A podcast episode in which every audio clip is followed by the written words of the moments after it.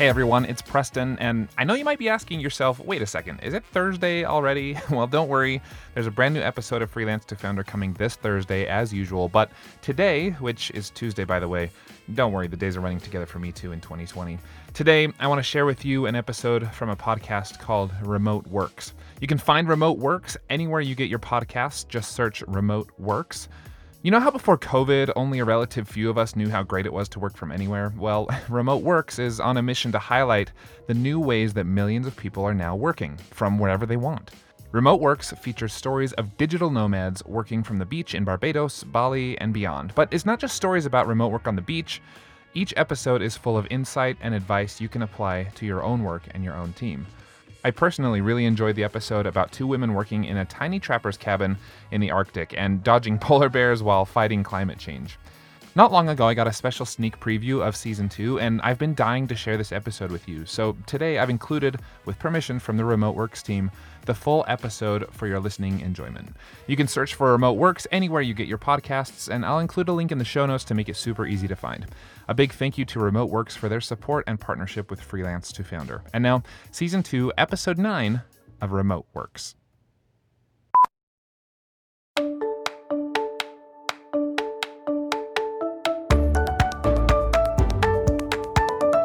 I'm Melanie Green. This is Remote Works, an original podcast by Citrix.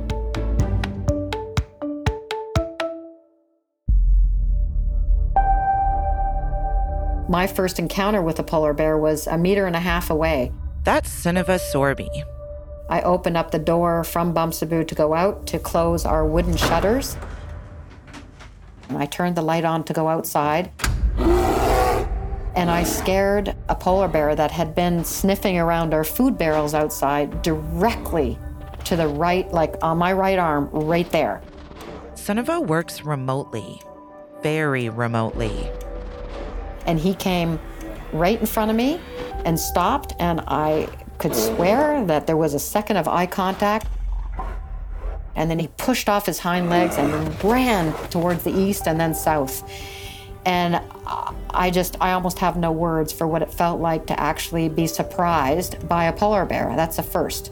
And to have it be so close and feel it, see it, and know that in that split second, it could have gone very wrong. For Sunniva, the ability to do her job in one of the world's most extreme environments and to stay connected with the rest of the world while she's doing it is frankly just amazing. Sunniva lives and works in Svalbard with Hilda Fålun Strøm. Svalbard is a remote Arctic archipelago, or group of islands midway between Norway and the North Pole. It's so far north that it's dark for three solid months in winter. Okay, so let's let's start. Give me a picture of what you and your partner and roommate see when you look out the window of your quote unquote home office. If you're sitting in Bamsebu, which is a 20 square meters trapper's cabin that is not insulated without running water, uh, the room that is uh, the quote unquote home office is also my bedroom. It's also uh, the dining room, it's also our little training studio, and it's also our spa. There's a lot that happens in that little space. For reference, 20 square meters is just a little over 200 square feet. That's a little smaller than a typical single car garage. So, organization is absolutely critical for us, regardless of what we're doing. If you look out the window, we have a direct line of sight towards the Van Keulen Fjord, which is on the west side of Spitsbergen National Park in Svalbard in Norway.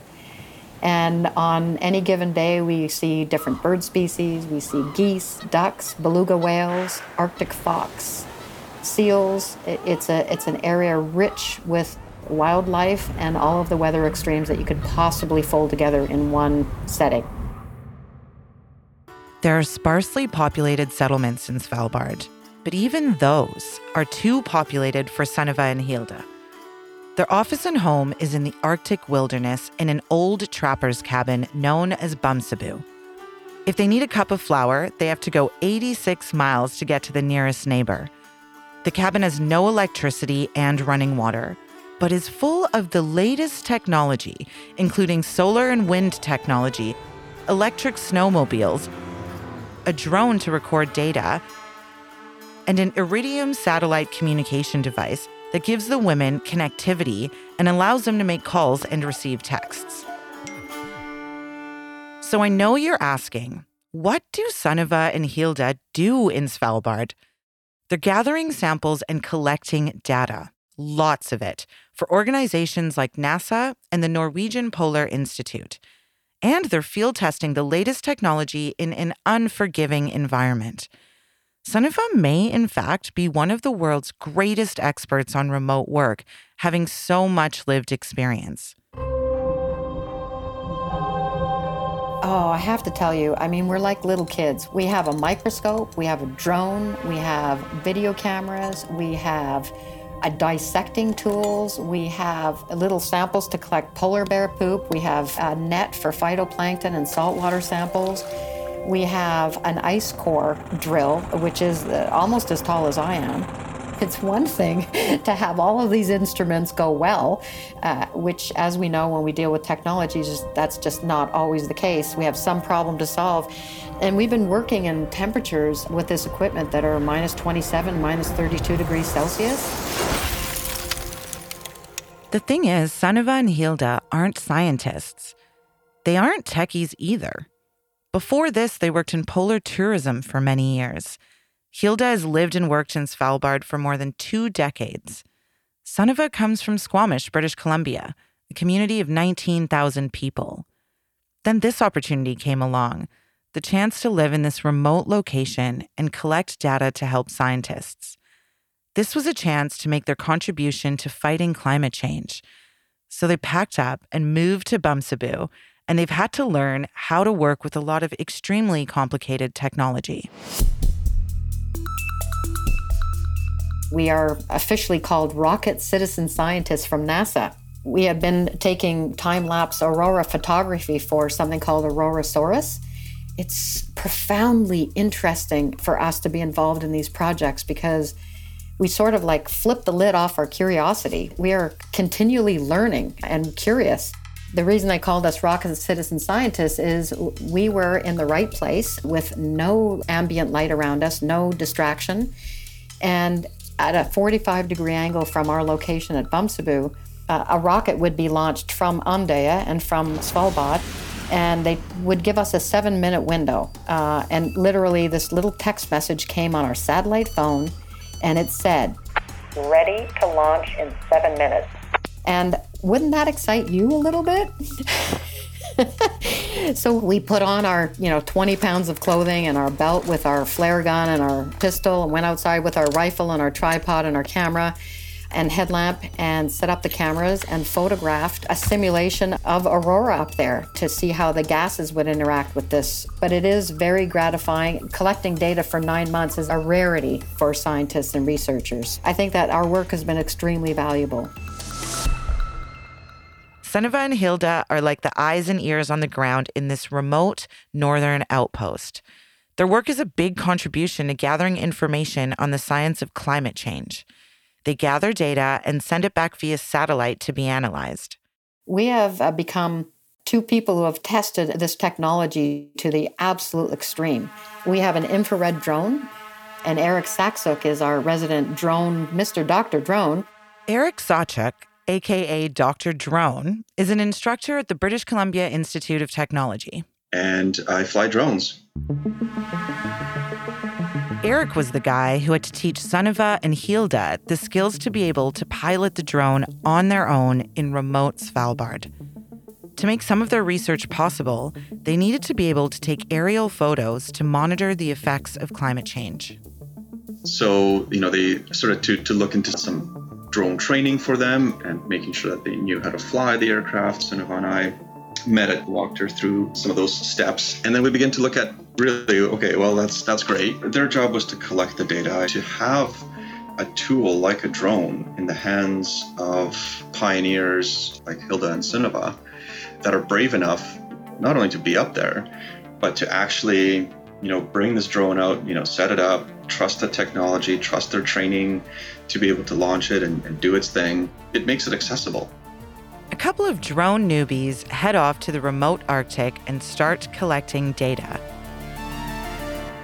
That would have been unheard of a few years ago, but now technology is connecting us in ways that we hadn't even considered and you can take photos but what else could we use this for and i just come back from antarctica and, and i knew that it was it was great to have uh, a drone there to you know to capture the world the changing world that we're experiencing now in a way that only helicopters could really do and they were very expensive and very cumbersome and, and relatively inaccessible compared to drones so i thought the thermal aspect looking at the thermal heat reflectance uh, and emission off of a glacial surface would be very interesting to capture. How could we use drones to look at what's happening on the surface of the ocean? It's sort of the first time that we're able to see that that landscape and that area for that period of time with that level of detail. So it's it's a big deal. Two citizen scientists with unlimited passion for their remote work and Eric's drone technology when he started to think about all the work that could be done, the possibilities were endless. Perhaps the, the snow cover. Could we say something about the snow cover or where the presence of moisture could be using thermal drones? Whether it's sending data on snow cover to Eric Saczuk or recording cloud observations to share with NASA, Sunniva is constantly reminded of the difference her work can make. And her remote work has also led her to some once in a lifetime experiences. Sunniva kept a few audio diaries to share with us. One day, she was working near the ocean shore and saw something she would never forget.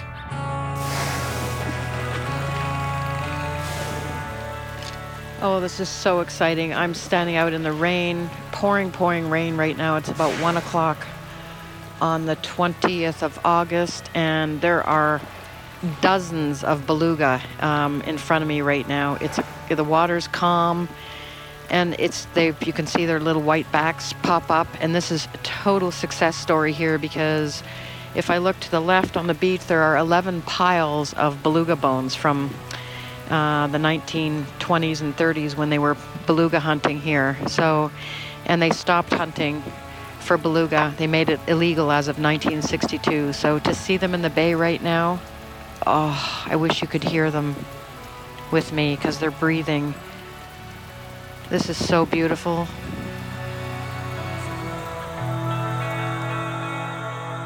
Sounds amazing. But before you pack up and head to the Arctic, or whatever goal you have in mind, she has some important advice. This is something that I would encourage everybody to do is be honest about, you know, take self inventory. What are your strengths and what are the things that you feel are key things that you need to work on?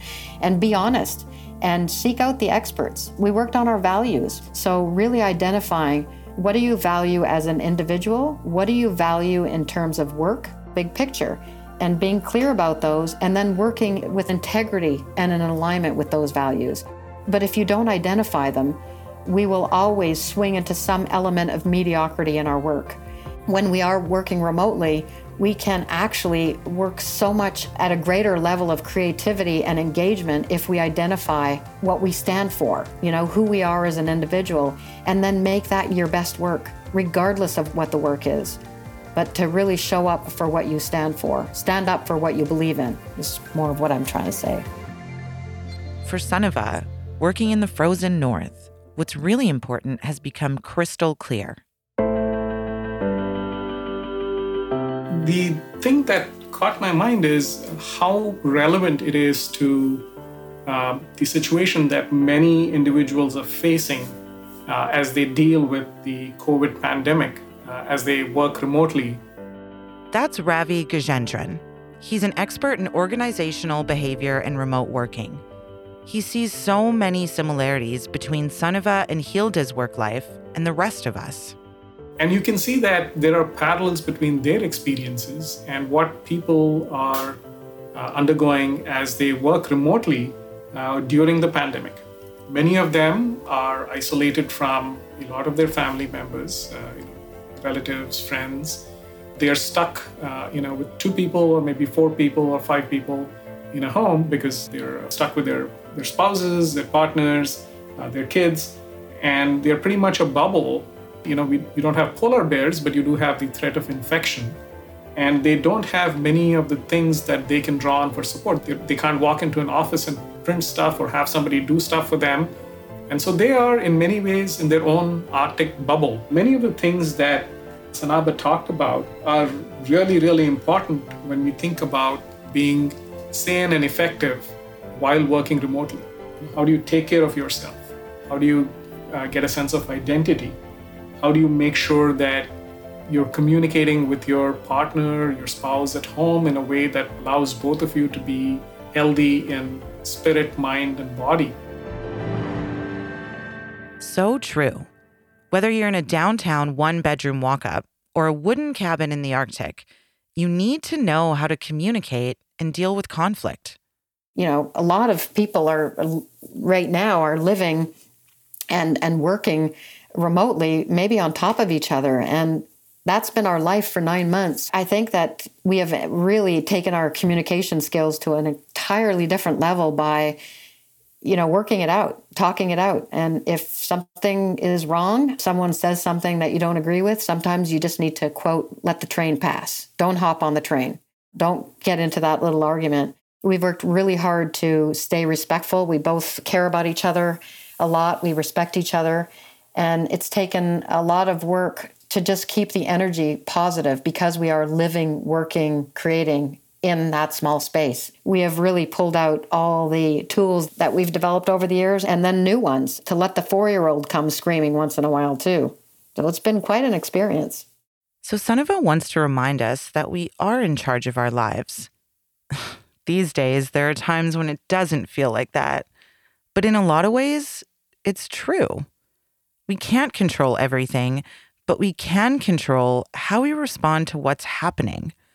Ravi Gajendran says a big part of that is looking at how we work and connect with our teams.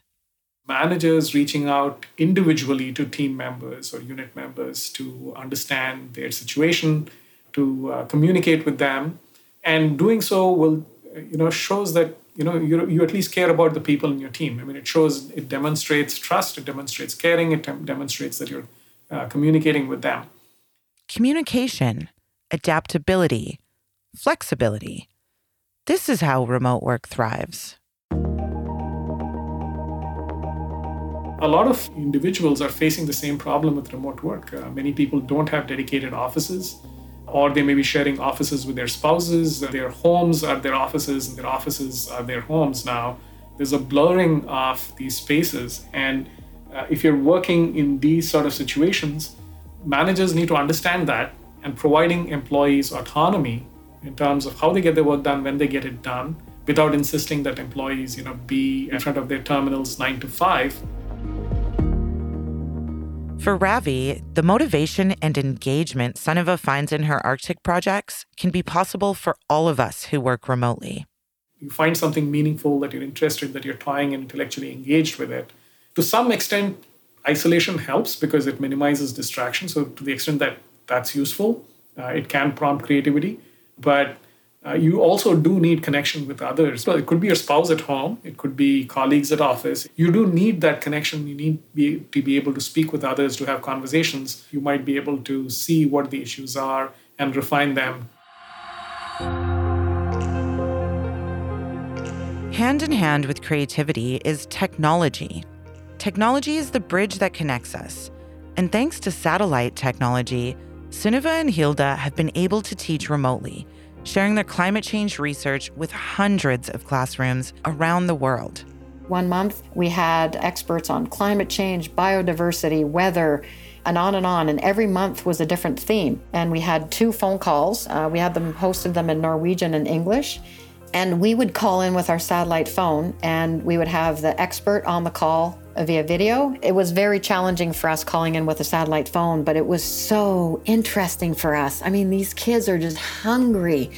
They were wanting to learn and They got to follow our story for the entire journey. There were about 5,000 school kids that we connected with from around the world, and, and then maybe just as many, if not more, via uh, YouTube Live. Without this technology infrastructure, we'd all be remote from one another, but we wouldn't be working. The ability to use multiple modalities, video, audio, and text at the same time on, on the same call, those are all, you know, uh, game changers when it comes to being able to sustain remote work. And in that sense, yeah, this is fundamentally built on the backs of technology infrastructure that has uh, allowed us to get to this point. Sunniva and Hilda's projects in Svalbard show how valuable and rewarding remote work anywhere in the world can be, but it can also be pretty challenging at times too. But here's some advice from someone who knows the challenges of working remotely. You need to spend as much time focusing on what's going on inside you as what's going on around you. We're living at a time right now when we are all forced to look at how we live and work. And if there is a time to live and work differently, it's now. We have not just the climate crisis, which is why we are doing Hearts in the Ice, we have now the COVID crisis. And we're all being forced into some form of isolation, some form of disconnection from our own identity. Many of us identify with a job title or showing up at work as the one in charge and you know, snip, snip, snip, all of that is gone for many of us. We have to find a way to create identity, not from the exterior, but from the interior. So, a recommendation I would have is whatever we do now with our lives, all of us, find the purpose, the red thread in what you're doing and why you're doing it, and have that be something that is absolutely meaningful and purposeful, and do it with all of you. Really stand up for what you believe in and use your work perhaps as a vehicle for change uh, and not as a vehicle for taking, but as a vehicle for giving. And I think that that is so important today. We we're trying to build the bridge between individuals and corporations and politicians and environmentalists and scientists to say that we are no longer living in the same time where we can keep growing and living as if there's nothing happening because there's a lot happening. and hopefully people don't feel forced, but if, if they're not, maybe they will force themselves to actually look at the very power that we have. We are the architects of our own lives. You know, we are, me, you, and the power in that is enormous.